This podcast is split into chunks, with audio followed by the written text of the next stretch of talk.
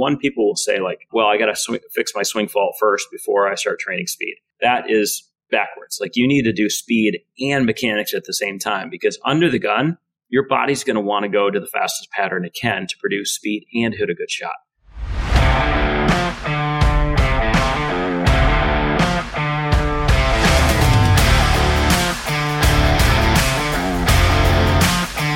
This is the Tournament Code. We appreciate you taking the time to join us today, Luke. We know a little bit about your background. We're going to talk about the RypStick today, listen to you on some other podcasts talking about practice, and there's some stuff Cooper wants to talk about, I know, regarding a chart you have. But before we get there, let's just start at the beginning. What got you into the game of golf? Yeah, so my grandpa got me in. My parents really didn't play. I think I was around 12 when I first maybe played. Um, I played a lot of a lot of other sports growing up. Loved just playing with balls. You know, like hitting a baseball around, and and uh, it didn't matter basketball. I was totally into just playing sports. So my grandpa got me out on the golf course, and I probably shot up 75 for nine holes my first time. I just had a pretty good knack for hitting the ball solid because I'd played so much baseball, um, but no control. And then uh, I remember finishing. I was like, "Yeah, this is kind of fun." And then uh, my grandpa got me a, a, membership at the at the golf course near my house the next summer, and I played probably 259 hole rounds. I mean, I was out there all the time. So it took me about a year to break 80 from the first time I picked up a club, and so by the end of that summer, where I was breaking 80, I looked at the scores in the newspaper and the high school golf team. They're like, "Wow, they're shooting 78."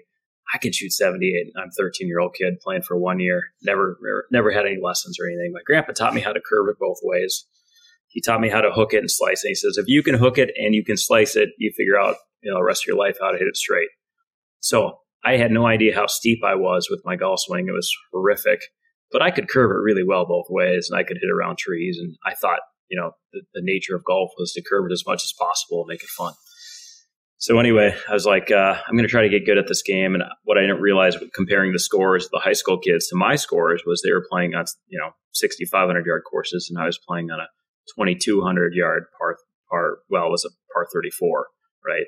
So i wasn't really sure what i was doing but i thought damn i'm going to get good at this thing. So anyway that got me going and then you know next year i played high school golf and and uh, within a couple years i got pretty good and consistently you know people people will probably agree you just have to get totally hooked and fall in love with the game and i did you know i basically played 200 rounds a year for 10 years and that's that's how I got good. You know, so I was probably breaking breaking par within three years or two years of playing, and um, you know, got just just absolutely into the scoring part. But what I never had was a whole lot of instruction, so that kind of led me to understand I needed to probably build a better golf swing. Read a lot of books about it. Really, no had no lessons until I really turned pro. So late starter. So as we know, you went on, you played college golf, and you ended up getting a PhD in motor learning. So, for the listeners, what is motor learning and how did this help you when you became a golf instructor? Yeah, so motor learning is basically how do we learn motor skills? And you could go more of like a, you know, occupational therapy or a PT route, or you could go more into like, you know, sports and really playing playing golf at a high level. And and as I started thinking about it and graduating college and I was like, man, I'm going to go get a degree in finance. Seems like a good backup to professional golf. So that's where I started um, with an undergrad and then played professional golf. And then I was like, man, I, I think teaching's my obvious route at that point. And I started thinking what sort of educational background would make me the best teacher.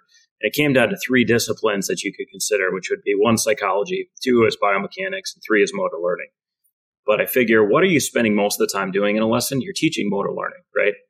So you have essentially like one overarching thing that probably should dominate all the instruction and everything else is built underneath that in my opinion. So that's kind of where I devoted my energy and I was like, man, I want to I want to find ways to make people learn this game faster. Like a lot of the methods, the anecdotes from, you know, back when Harvey Penick's day, like some of those are great, some of those are not. Like there's so many things that we don't understand. And uh, so that's really what, where I wanted to devote my energy. How'd you end up developing a coaching base, a coaching clientele, and tell us a little bit about your journey as a coach. I knew teaching was my route at the time I stopped playing. and you know wanting to fix my own swing. It's kind of like you know why do you become a psychologist? Because you got some interesting ideas in your head sometimes right? Well why did i want to learn how to swing better? Because i had a pretty terrible golf swing. So some of it was my own sort of desire to improve my golf game and just know more about it. And then the other part was i just i like helping people and so i started building my business got into teaching a lot of junior golf at a place called cleary lake in, uh, in prior lake minnesota and just got my feet wet with it realized that there was so much that I didn't know. And I think a lot of good instructors will probably agree. The first two years of your teaching, you probably should give a lot of free lessons, you know, and, and I did like when, when I felt like I didn't help somebody, I'd say, all right, this lesson's on me. You know, like I always, I always took ownership, but I didn't really help them, you know, like I think that's important to do. But then as you get into it and you go research, you learn TPI, you learn a little more about how the body works. And then I started doing more formal education, motor learning and understanding, you know, really, really kind of shortcuts to getting stuff faster and, and understanding how to push people way harder than they understood that they could learn. Then I started seeing much better results and I started to build a good group of uh, junior golfers. And now that I've been teaching long enough where it's starting to see like a lot of the kids I started coaching when they were even five, six, seven, I still coach and they're 21, 22.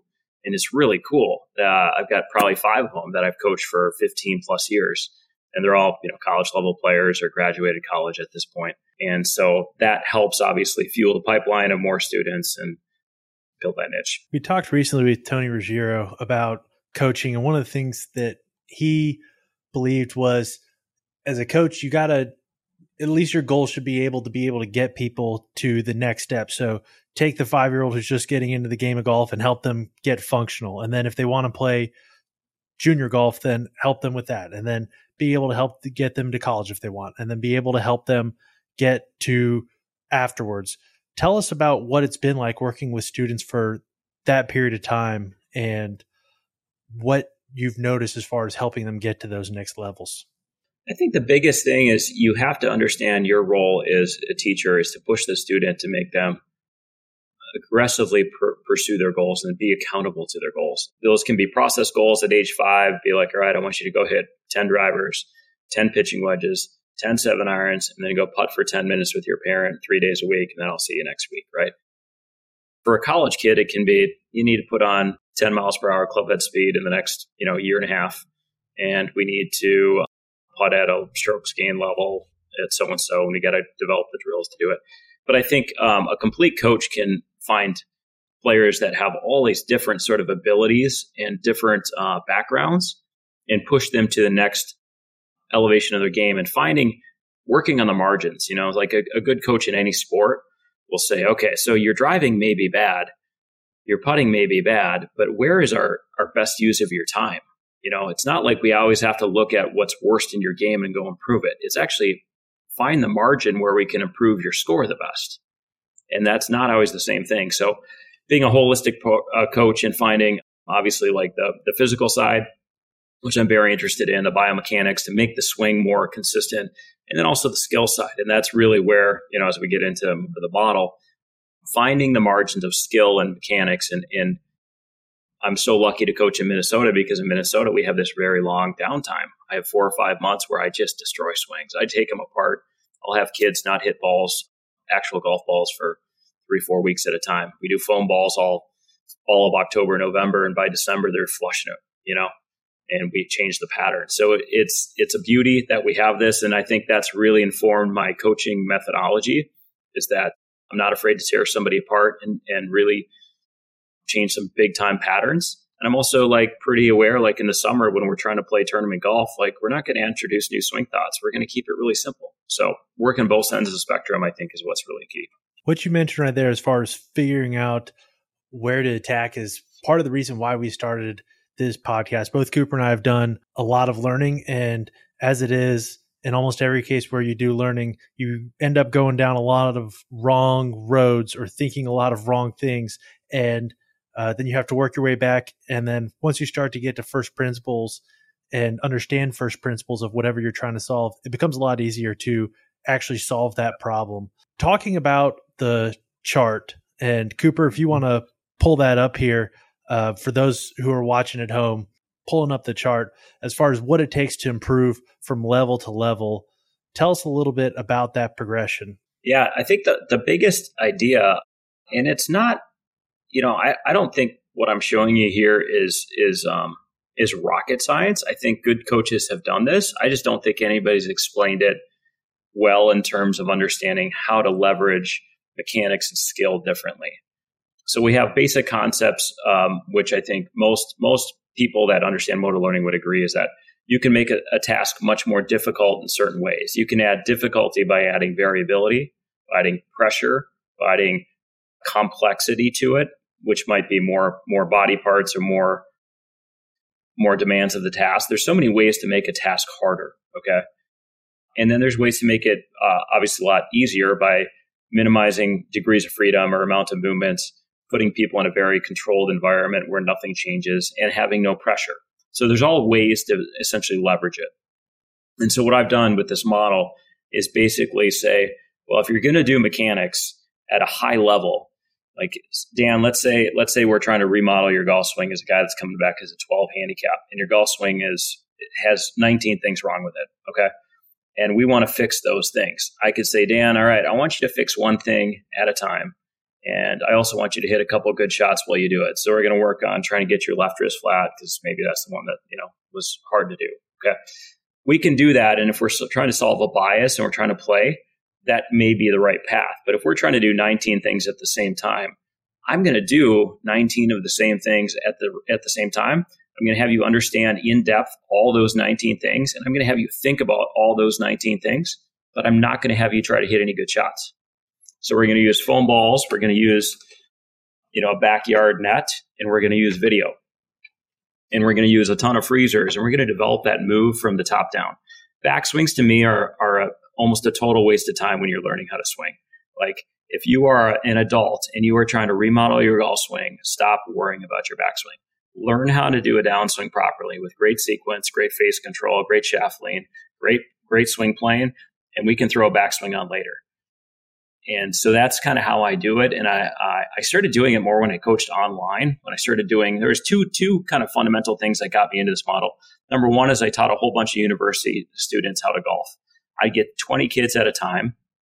And I had, I had basically like 10 weeks to teach them an unbelievable golf swing. And uh, instead of trying to like coddle them in terms of like understanding all the rules and stuff, like we did a little bit of time on like the basics of golf. That's cool. But like I took it as a challenge to try to help them build unbelievable golf swings in 10 weeks.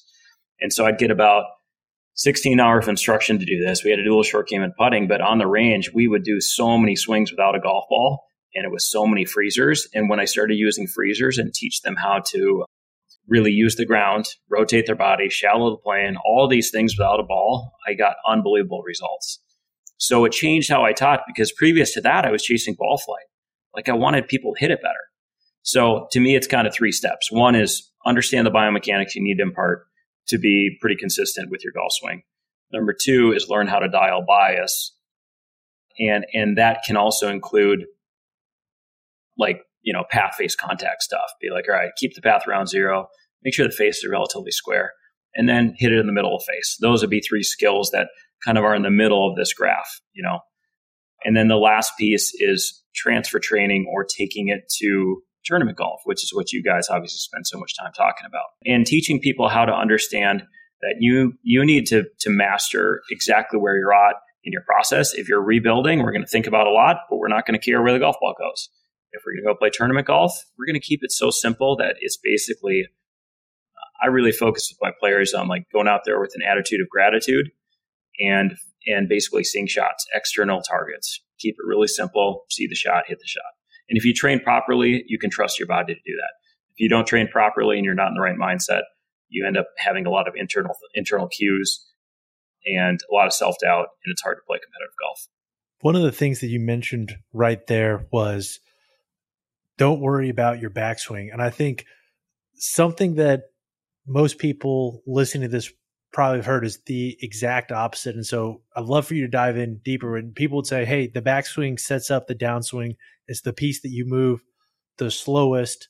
And it the rest is essentially a reaction to try to square up where you were in the backswing, is what somebody might say to that. So if you wouldn't mind, dive in deeper into that statement and tell us why and tell us a little bit more about why you're saying what you're saying. First of all, I think backswings are easy. I really do think they're pretty easy to get in the right plane. If I put a pool noodle there, Dan, and you got to go over the pool noodle, hit the ball, you'll do it. You know, the reason that I think backswings are hard for people is because they don't know how to transition the club and do the other stuff right. So if you can get a backswing that's up in front, is there an advantage to that possibly for a lot of golfers versus ripping it inside? Probably. I'm not saying backswings don't matter. I'm just saying they're very overrated. Does Bobby Jones have a chance to win a Grand Slam with the backswing that's ridiculously inside? Sure, you can. Can Matthew Fitzpatrick actually play better ripping it inside? Because he actually improved his his ball striking and his swing when he started pulling more inside. You know, this whole geometry based idea of having your backswing and your downswing matching. I mean, it's such BS, isn't it? You don't have to have a match. You have to have a transition that puts the club in a great spot. I think if you're a bad pitcher of the ball, if you can't hit a 30 yard pitch because your backswing is so pulled inside and you don't have time to reroute it, that can be a problem.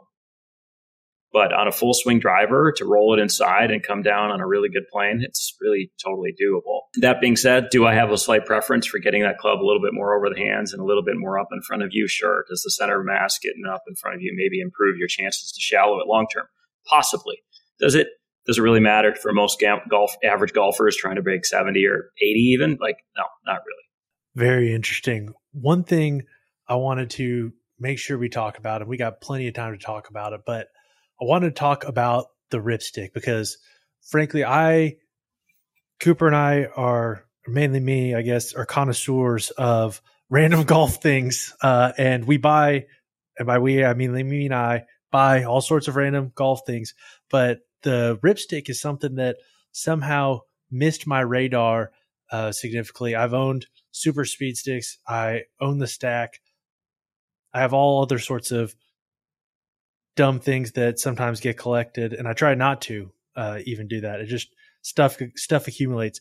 Tell us about the invention of the RypStick and how everything around it, how it came about, and what you see in it. Yeah, so RypStick really came because I was teaching a lot of junior golf in Minnesota. Speed is obviously our, our one of our big focuses in the winter.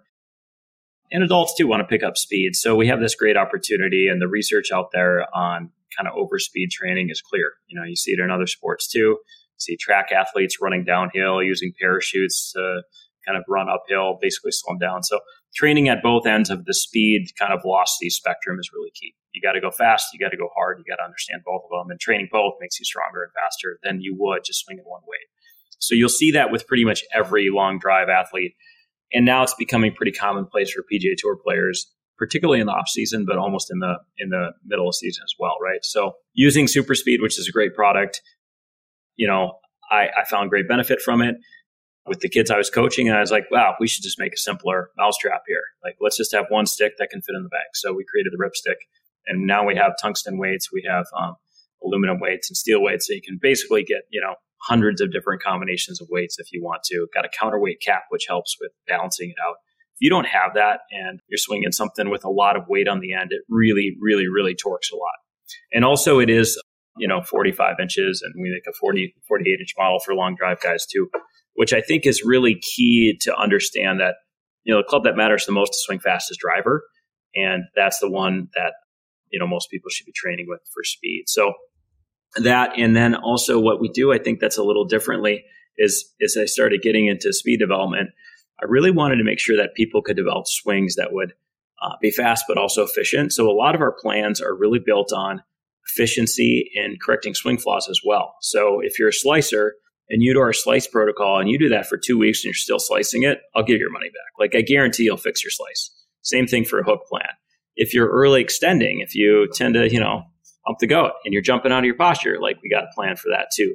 So it's a good way to work on swing flaws. And a lot of people will say there's kind of two ways. One people, one people will say like, well, I got to sw- fix my swing fault first before I start training speed. That is backwards. Like you need to do speed and mechanics at the same time because under the gun, your body's going to want to go to the fastest pattern it can to produce speed and hit a good shot. Your body's not going to want to go do a bifurcated pattern that's slow and perfect at slow motion speed and then go fast where you feel better with raising your elbow above your above your shoulder, like you're not going to want to do that. So don't you train speed and mechanics at the same time?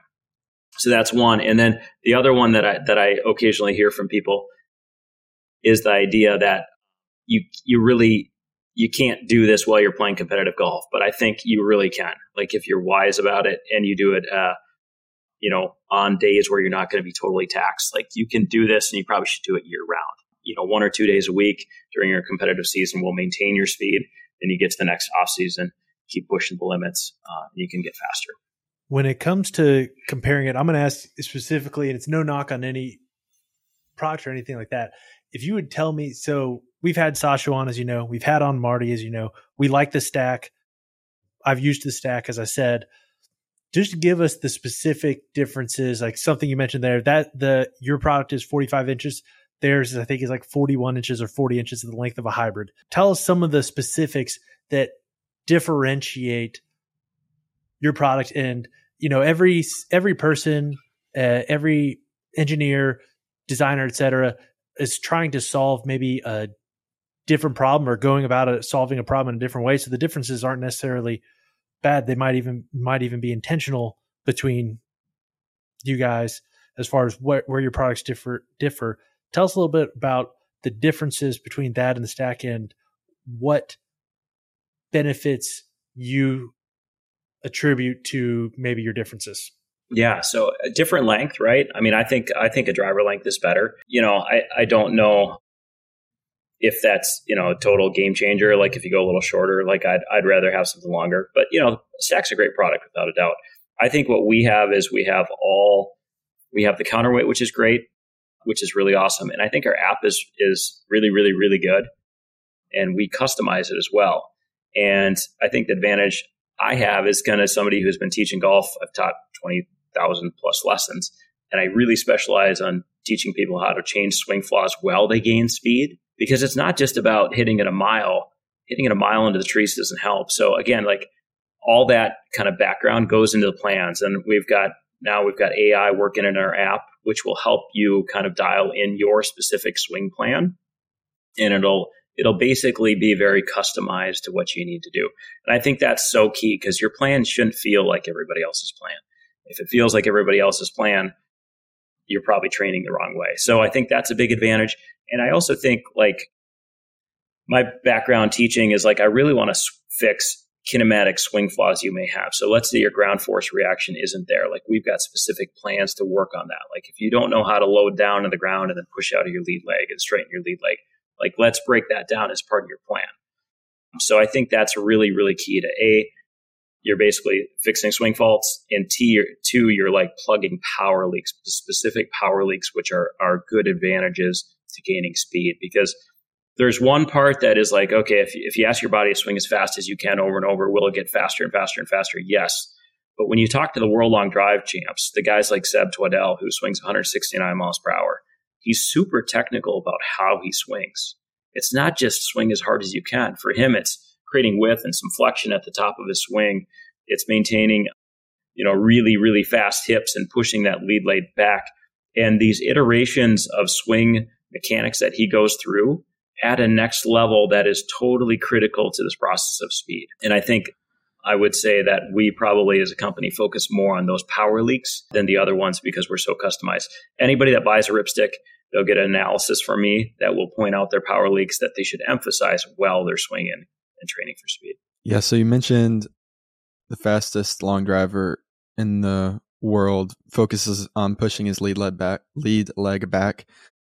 That's a move that I've seen taught more and more lately. Can you go into why that's important and why that helps create speed? Yeah. So you'll see this trend uh, certainly from the 80s, 90s, you saw more linear linear trace or kind of weight to the front foot. But then once the weight got to the front foot, you'd see some vertical. And Tiger Prime, I mean, Tiger was getting his weight to the front foot. He was starting to push back a little bit more. Um, but then when you start to see the long drive players of today, they look really different than old school PGA pros who were sliding through with all this what we call linear force. You know, sliding the hips, tilting back, reverse C finishes plenty of reverse C is going to happen when you start applying force off the lead leg. But in the transition, the weight going towards the lead toe which allows you to push off the lead toe towards the lead heel and, and literally like it feels like a snap or a jump. I don't like saying snap because people start telling me you're going to break my knee, but to almost feel some jump at the end will allow you to rotate your hips even faster. And then you start to see that deceleration cycle, which is so key because the hips and, and chest have to eventually slow down. And it begins with that kind of vertical jump. And that's when you see the hands start to really move. Now, I will say there are some risks in terms of accuracy. The more violent your kinematic sequence is, the less likely are you you may be to control your hand speed. Meaning the hand speed will probably slow down more and let the club release harder at the end the more you jump, all things equal. So that's where there's a difference between long drive golf and competitive golf. You don't see the hand speed maybe decelerate quite as hard on competitive golf. Obviously, a guy like Phil Mickelson, you see a lot of it. The hands slow down, face closes a little bit more, face rotation's higher. But you also see some guys that are, you know, a little bit more of uh, kind of block it out there, you know, like Jon Rahm sort of type. And there's plenty of players like that too, where they might not be emphasizing. So I think the mechanics really depend on the person. That's, I think, where we're going. The modern move is to really snap that lead leg, push it back, get that vertical thrust going. But there's a lot of ways to do it, aren't there? When it comes to ground forces, I heard you mention on another podcast that you were potentially working on a product. Uh, I think the term was a wobble board as to other products. You were potentially working on a product to help people understand ground forces because I think that's something that if you have a coach with you or you have a swing catalyst or something like that, you can kind of you can see the ground forces, but it's something that needs to be explained well, and it's something through 27 years of golf. I had, well, no, 27 years of life, a little bit less than that of golf. Uh, but through that time in golf, I didn't fully understand ground forces, still don't, but I didn't even understand what my left leg was supposed to be doing until I saw a video of Greg Rose, who we're working on scheduling right now, um, talking about explaining here's how, here's what it should feel like as far as your lead leg. And here's what here's a move you could practice, which was in a rotational chair, like I'm sitting in my office, pushing back as hard as you can, and then trying to make a 180 degree rotation. And when I saw it explained in that context and started trying, I was like, okay, that makes more sense than every every and it, assuming that's correct it makes way more sense than every other concept i've had with what to do with that left leg. Because at the end of the day i haven't had an idea of what how to what to do with that left leg or what to do with ground forces. Tell us about this potential product and about training ground forces. Yeah i think that i've seen that video too of greg rose and it's a great example. I use that one in my studio all the time like teach people how to push back and it's a wild move. If you've never done that and you're trying to feel that, I mean, it is it is mind mind blowing, right? But that's how you're going to create more rotational force and a little vertical as well, right? So our product is super exciting because you stand on a board and you can dial an amount of force it takes to make the board click by putting pressure into the lead foot. So you could have a, a seven year old there and you can dial the thing back. And if, if the seven year old pushes hard off the left foot, it'll click and once they accomplish that, you can add more pressure. And it will go all the way up to a force that would be ideal for, you know, like a, a long drive champ as well. So you can dial the force by turning a dial, and then you can learn how to increase your your amount of force. And it it's so cool because like uh, it's super simple technology. We got a patent on it, but it literally could measure your vertical. If I know how much you weigh, if you weigh 165 pounds, and you can make the board click by jumping off of it like a diving board, I can tell you what your vertical is because I can do the, the, the calculations of, of mass. It's really simple. So we can teach people how to use both trail and lead leg and maximize force. And you're going to hear the audi- auditory click. And it's been tricky to develop uh, to make the engineering simple enough, but we're almost done. The prototype's looking pretty sweet. That is awesome. That's super. That's something I think, as I said, I like to check things out. So that's something I will be checking out once you guys release it because as I said, ground ground reaction forces are something that are tough to understand and have people have a hard time figuring out what they're supposed to be getting out of it. And that's part of again the reason we've ended up on the journey we've been on with this is I could dunk a basketball, but my driver swing speed was 110 miles per hour, and I was like, "There's no way I should be able to create that kind of force and this is where I'm at with driver. So I've worked with some people to help me increase it. And Cooper, it sounds like you wanted to say something yeah, on that. Yeah, so that reminded me because you talk, talking about you know you could dunk a basketball, but you couldn't swing it as fast as you wanted to. I know Luke has um you create an algorithm based on different TPI exercises and how far theoretically you should hit the ball. So I'd like you to talk about that some. Yeah, yeah, that's super. Uh, uh, appreciate you doing some of the research on it. Yeah, so we just, you know, again, like some of this is borrowed. It's all community, and we're trying to use other other avenues, right? TPI made a, a cool analysis of you, your vertical vertical jump, and you've got your kind of med ball chest pass and your med- medicine ball overhead pass, and you put those into an algorithm. And uh, we we've added hand strength as well, but it was less predictive than the other three. But you put those three in, and you can predict somebody's uh, cl- max club head speed within within certainly ninety percent. So Dan, like you're a great example. How tall are you? How big are you? I am 6'3", 217.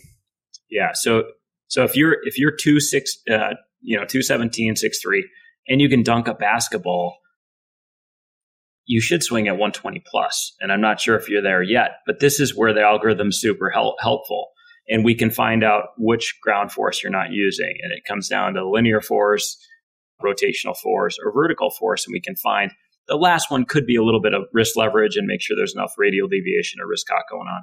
But we can get you to, you should be able to hit it, you know, 340. I, I hope so. Right now I'm stuck for a while. I'm at like, but back when I was saying that, I was one, I was in the early 200s or low 200s and I was able to dunk. And then long story short, did a bulk this spring um, or summer, and then have been cutting down.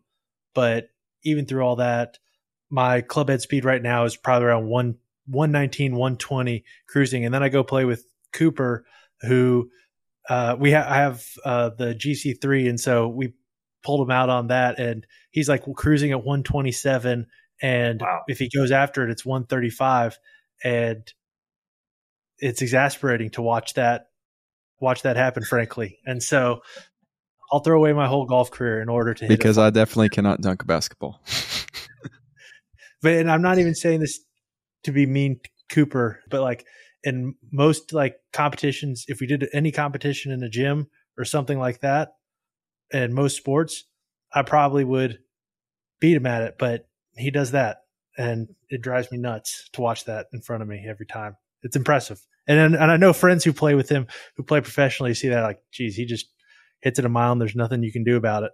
Yeah, it's super cool. So Cooper, what do you think you do well with ground forces? Why are you as long as you are given maybe, you know, not as strong as Dan?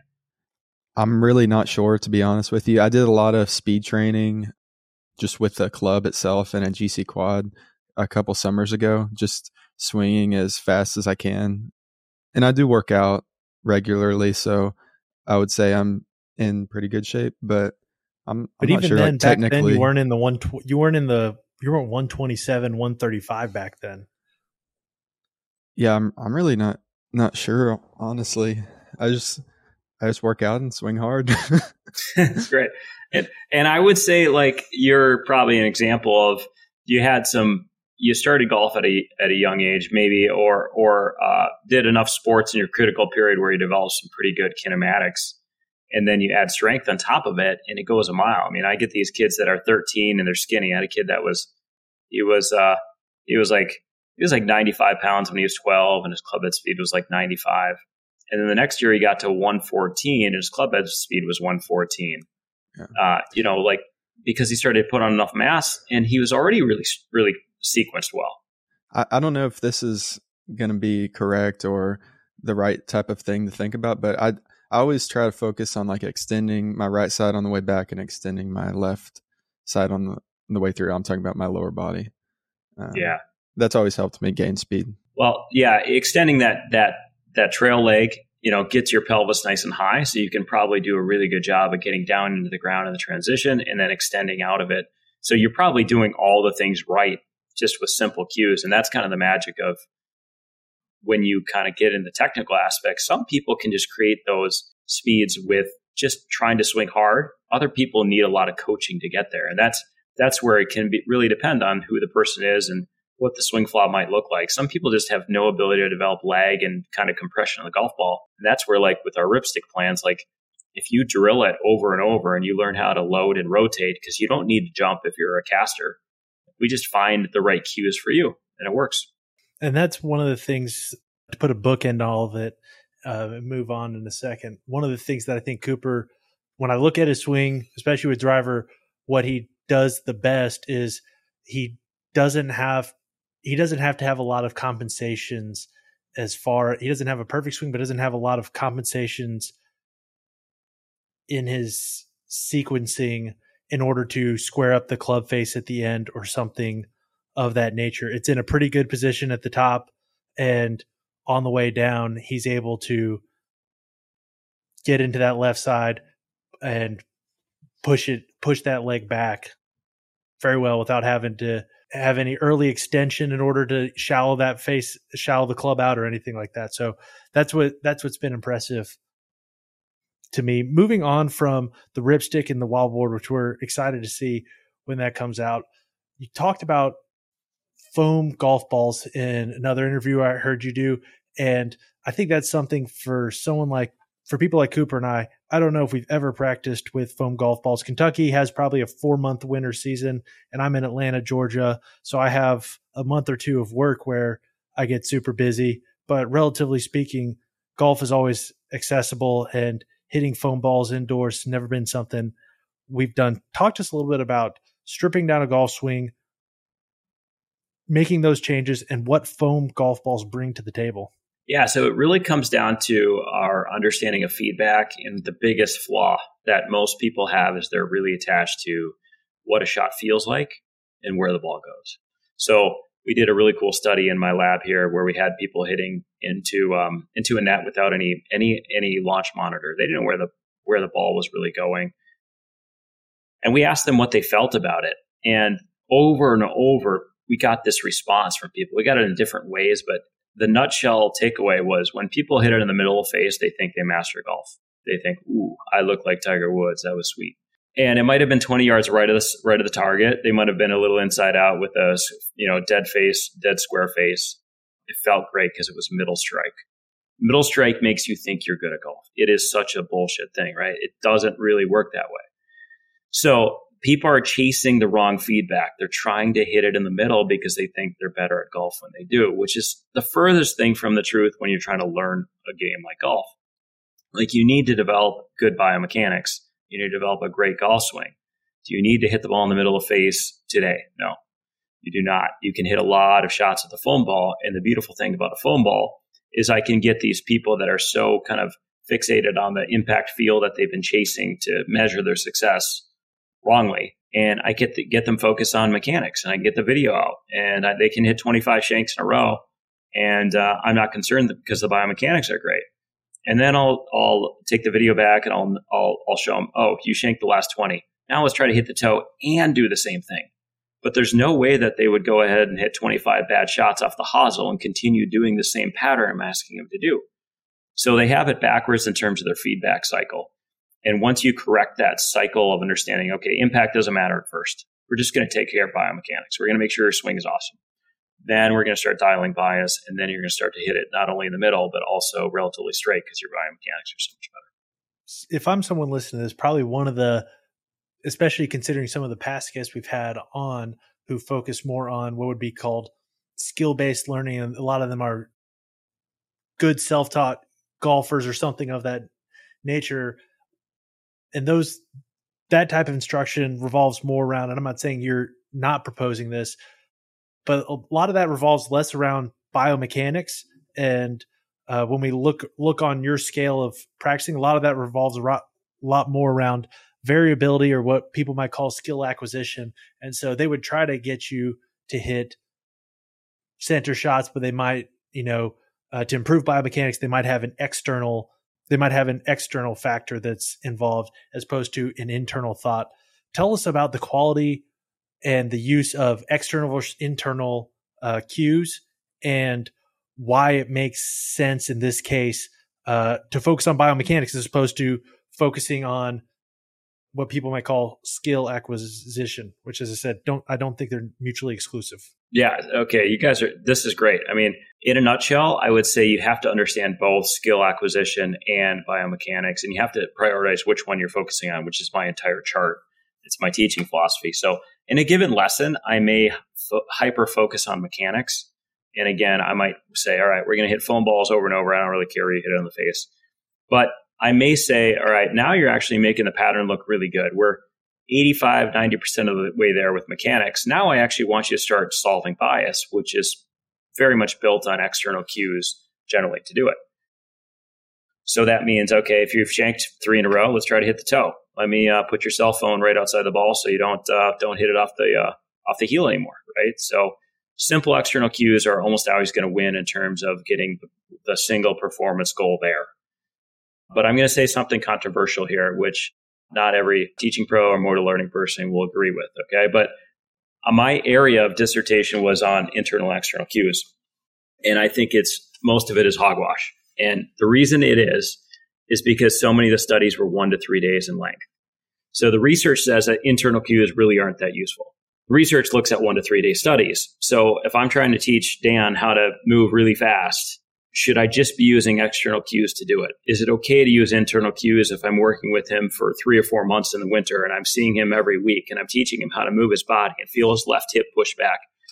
I don't mind using external cues, but to say that internal cues aren't useful is totally missing the point and the research really messed up because I think we're we're measuring the wrong thing. You know, I think I think the outcome of the shot is not that important.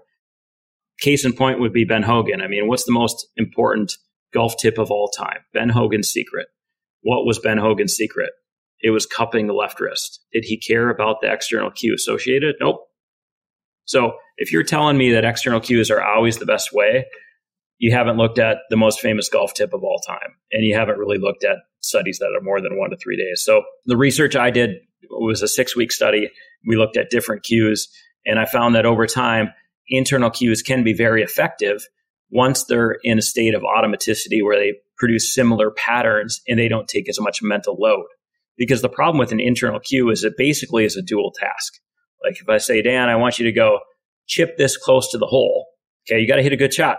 But you also have to think about having your left wrist really flat as you come through the ball. Your contact gets worse. So when I go measure that on a one or three day study, you're going to perform poorly.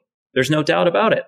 Now, if I have you do that same cue for six weeks, which is what I did, and have you focus on that flat left wrist coming through so that you had nice ball first contact, eventually you would learn how to hit the ball with a higher level of automaticity, i.e., lower mental load, and you could perform both actions reasonably well. But I would want you to actually perform with an external focus. I wouldn't want you thinking about the wrist but I want you I want you training thinking about the wrist. And so I think that's the big difference of breaking down biomechanics versus like training for performance. So we've spent a lot of time talking about the golf swing and biomechanics, but I know that you teach all facets of of golf and there was a story I heard you tell when you taught some in the Himalayas about a realization that you had about putting. Like you did talk about that briefly. Yeah, sure. So this goes right into like the other side of the spectrum because um, I think I think putting is really, really, really, really non-technical. I think some great putting coaches know the technical, and I think the technical matters a little bit, but I think it's really, really, really overrated. Uh, so this kid was 11 year old kid, son of the superintendent of the golf course. Very rarely wore shoes. If he did, they were sandals. He'd never wear like you know real shoes, and he pretty much putted multiple hours a day and his job was basically just putt against members and guys like me and make money. So he wasn't really that good at golf because he had no interest in playing golf. He just wanted to take money off you. So he was such a natural putter. He would kind of step into it, take one quick look, and kind of hit the putt and walk towards the hole just to pull the ball out of the hole. He never held his finish, never kept his eyes down, never waited for the jingle of the ball in the hole. He never had a putting lesson, but he was a better putter than me, and I was a pretty decent putter and he knew the greens backwards and forwards because all he did was putt and he knew where every ball was rolling off every single imperfection of the green. It was so incredible to watch and it fundamentally changed uh, and got the ball rolling in terms of what I what I believe my teaching model would be was that once the skill is reasonable or that once the biomechanical action is decent and you have a pattern that can kind of repeat, we don't need to make it look conventional. We just need to add a lot of skill training on top of it. And so, what did this guy do? I mean, he trained all the skill aspects you need to. He did a lot of variability. Every putt was different. Number two, he competed all the time. He was always playing pressure putting. And if you want to be a, a pressure putter and be a great putter, like spend more time gambling and playing for money and trying to uh, trying to care on each putt, and you'll get so much better. Doing block practice drills where you're trying to perfect your stroke from four feet, give me rig. It's a it's a near waste of time. And so to expound on that a little bit more, it seems like what you're saying right there isn't just localized to putting. It's part of your philosophy the whole is teaching, which is once the biomechanics gets functional, once we develop good patterns with our full swing with every part of our game in those in that regard, we're spending less time working on block practice and more time working on random practice or variable practice as some people call it. Yeah, for sure. And that's where the the literature and how I would say most people practice is, is so far off, right? So many people are chasing kind of like short term practice effects, and they, they really want to build confidence on the range. They're trying to hit the same club at the same target to feel a little better, which is which is faulty from the standpoint of like they'll see you, you you're hitting you know 10 three irons in a row or or 53 irons in a row and you you're starting to catch about 80% solid does that mean you can hit a three iron on the course in competition no it's like way too hard a club for you you shouldn't be using three iron now, if I have you go three iron, sand wedge, seven iron, ooh, now we're going to draw an eight iron to a left pin, and we we put you in the context of different shots. Now let's see how you perform. That's who you are, way more than how you hit, you know, block shot practice on the range.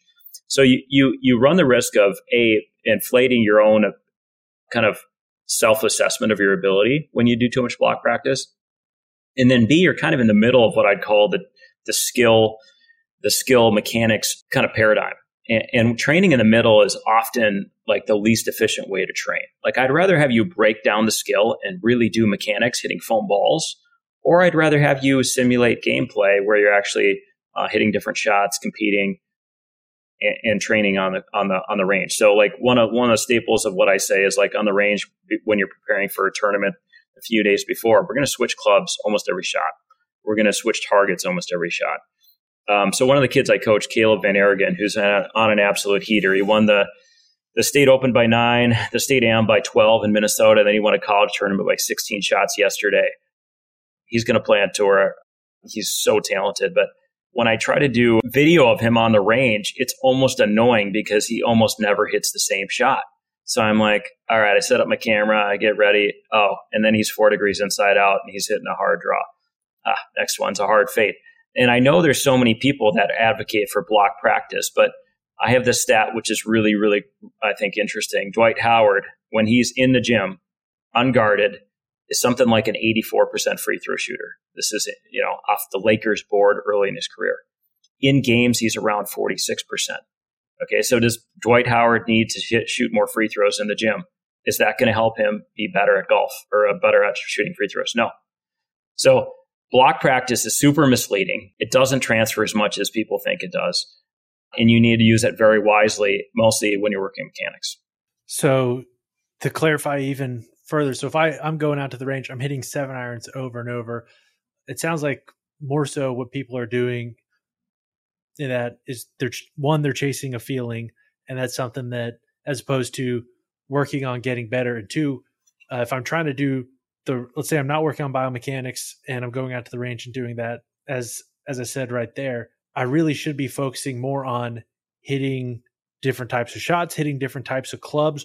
What does good variable practice look like? Not just mm-hmm. by working in approach, but working in all all or any other facets of the game. Is does that mean does good random practice or variable practice mean shots on the range for 45 minutes and then 15 on the putting green XYZ, or does it mean 15 here, 15 there? What does that look like? Yeah, I think there's there's a couple elements. One would be a little bit of space learning or interleaving where it feels like you're you're doing something for a little while and then you're doing something different, resetting. So going from the range to the putting green and range and back to the putting green is better than doing half an hour of each. Like if they're close by, you should get good at switching back and forth because that is what we're trying to do. The other is just the representative design of what we're trying to learn from skill standpoint. So you know, there's this big debate in the golf like, should you hit your stock shot most of the time or should you learn to curve it? Well, there are certain shots in a round of golf that have an advantage to curve it, particularly with irons. And I think most pros would agree with this. And the old adage is hit the shot you know you can hit under the gun. But if you don't practice some different shots, you'll never know if you can get good at these. Like this kid Caleb that I coach, like when the shot calls for it, he will do it. One thing that's fundamental to my teaching philosophy is from ages about 12 to 17, 18, I want them to be very good at working the ball both ways because if they're good at it during this kind of developmental phase, they're never going to be that bad of it uh, when they're an adult, and they'll always kind of have the skills to fix their swing faster. So it's not just that they can hit the shot there that's called upon on the golf course. They're also really good at remedying their swing when it gets off because they understand path and face. It means less lessons for me, which is great. I want them to only see me when they need me, and I want them to figure their stuff out on their own. And then, and then B again, they're able to hit the shot when they need to. So if you don't practice that way, you'll never know if you have those shots. Would Tiger be Tiger if he'd never worked the way he did at curving when he was young? Probably not. So I'm looking for what I call representative design, meaning a variety of shots that you encounter on the golf course. Like a good sample of how I'll train my kids would be like, we're going to switch targets to maybe three or four different targets, and I often pick targets that are uh, that are not flags. I don't want people aiming at flags because you shouldn't be doing that at the golf course. I don't mind if they aim ten feet right of a flag or six feet left of the flag. That's fine because that's how golf should be played, right? Learn how to represent your practice about how you play. But we're going to do three different targets. I'm not going to care about the distance of them. I might pick a water tower in the distance. I might pick something that's 80 yards away because it's way more about the line than it is the distance you're hitting the shot you know the number you're trying to create in your head. And then what we're going to do is create shots that are similar to what we do on the golf course. So let's say we do a seven iron full. Then the next shot, we're going to do a seven iron that's a wind shot, which should be a kind of a stock shot where you decide you want to play it a little back, maybe three quarter of the swing a little bit, maybe a little draw into the wind. You have to have a go to wind shot. And then the next one would be back to normal shot. And then the next one's going to be a curve. And then I go normal. Then I go wind. Then I go normal. Then I go curve. So I'm doing about every other shot's a little bit special. Every other shot's kind of normal. So that's a good example of like a representative design practice that would be very, very helpful for most competitive players to kind of uh, implement in the practice. That is helpful for us and helpful for our listeners. And we'll wrap up here in a second. But to go full circle on something, uh, that we've talked about. If I were someone who only listened to the first 20 or 30 minutes to the podcast and I didn't make it to this point, I might inaccurately characterize you and say, hey, this guy's Mr. Technical. He's super technical. All he cares about are biomechanics and technique. And obviously, that's a misrepresentation. But when it comes to playing tournament golf, we've talked about, hey, when it, in practice or in certain areas, internal cues are better than external cues if you're talking with a student and they're going to go play in a tournament and let's say our biomechanics are pretty cleaned up or we're not we're not completely unfunctional what sort of swing thoughts or anything of that nature or triggers are you advising them to have if any? And what does that process look like for you? Because as you've said the point is to play the best golf possible in the tournament yeah, I would say if you haven't practiced the thought effectively for at least 10 or 20 hours, you have no business using it. You can't you can't come with a swing thought that you thought of Tuesday and use it on Friday. I don't care if you've drilled it, you know, pretty hard. Like you need to go play golf and uh, there's two things there's golf and there's golf swing play golf on the golf course play golf swing when you're breaking down mechanics so choose before you set, set put a in, a peg in the ground, like what you're going to think about that day. If you can't write it on the back of the hand and you're too embarrassed at how much space it would take, like it doesn't belong in your head, you know? So it needs to be simple because it doesn't work when it's complex. Keep it really simple. The more you can kind of honor your environment and be out there, kind of being in the moment, seeing shots, hitting the golf ball where it needs to go. And uh, you don't need to be crazy specific about targets like that. That's a little bit of BS too. Like you can be general, like, hey, let's bang it down the right side of the fairway. There's something freeing about actually picking slightly larger targets for a lot of golfers, but be confident in your swing. And and I would say uh, I'm a big fan of finding a mental mantra or that's part of your pre-shot routine, like you know, see it, feel it, trust it, and just ride with simple swing thoughts. Because we know when you have a mantra in your head, a mantra is a good way to make sure that you have positive stuff in your brain versus negative, and it keeps other thoughts out. So I like simple mantras and they can be something you can use in different parts of the game. Driver might be different than putting, but simple stuff that you can rely on over and over. And the last thing would be, um, you know, just make sure that you kind of are, are process focused. Be like at, at, the end of the day, like, did you? I, I love the mental golf scorecard. Did you commit to each shot? Did you prepare for each shot? Right. If you do those two, feel good about how you how you did today. Well, I think I know you uh, made Cooper happy because Cooper loves mantras, uh, and that's right up his alley. And nice. it's good for our listeners to hear that because it's been a while since we've talked about having a mantra like that in your head. The last question we ask every guest is the same, and for you, it's going to be two parts. So, one, if you go back to yourself as a junior golfer and tell yourself just one thing, what would that one thing be? And two, if you could tell a junior golfer just one thing, what would that one thing be? Yeah, I mean, I'm probably uh, I I at age 13 could have used a very hard ass technical coach that wanted me to use video and just dial my swing in because it would have taken me a year or two to develop a great golf swing. I didn't I didn't know that at the time, so I played with a four degree upright golf swing and could curve it. I was a good player, but only because I could get the ball in the hole. It was not because I was a good driver of the ball. I was terrible. So that's what I needed. I need technical refinement. But I think it really depends on the advice I would give every any kid. Depends on like how good is your swing. If your swing is good, we need to do skill development. If it's not, we need to do some technical development.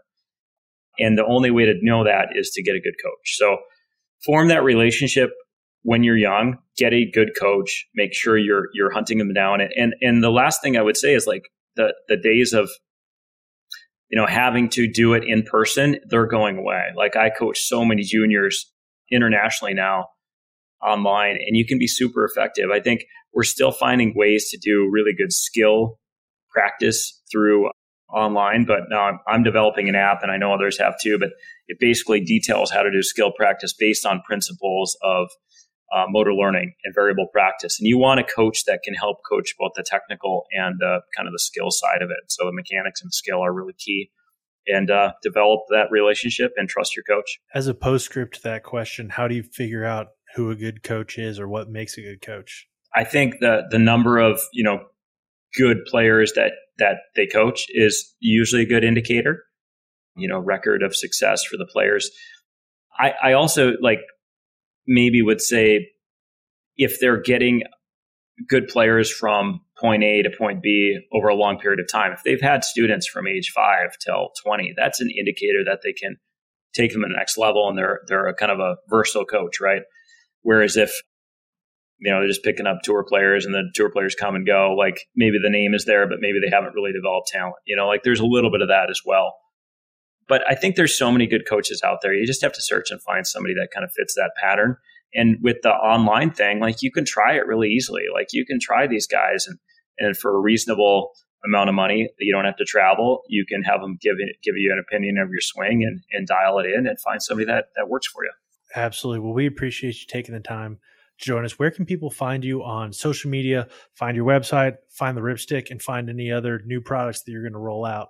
Sure. So you can go to rypstick.com, R-Y-P, rypstick.com, and then on social media, I'm Dr. Luke Benoit. So uh, do a bunch on there and you know try to keep it interesting. You, will definitely see some of my uh, kind of like philosophy is through my social media on Instagram, and um, always happy to uh, to take on you know new students that want to want to be challenged. Here to follow Luke on social media and check out the RypStick, and then if you're listening to us on Apple Podcasts or Spotify, please subscribe and leave a rating. And if you're listening on YouTube, please like subscribe. This helps more people learn about us and more people learn how to play better tournament golf.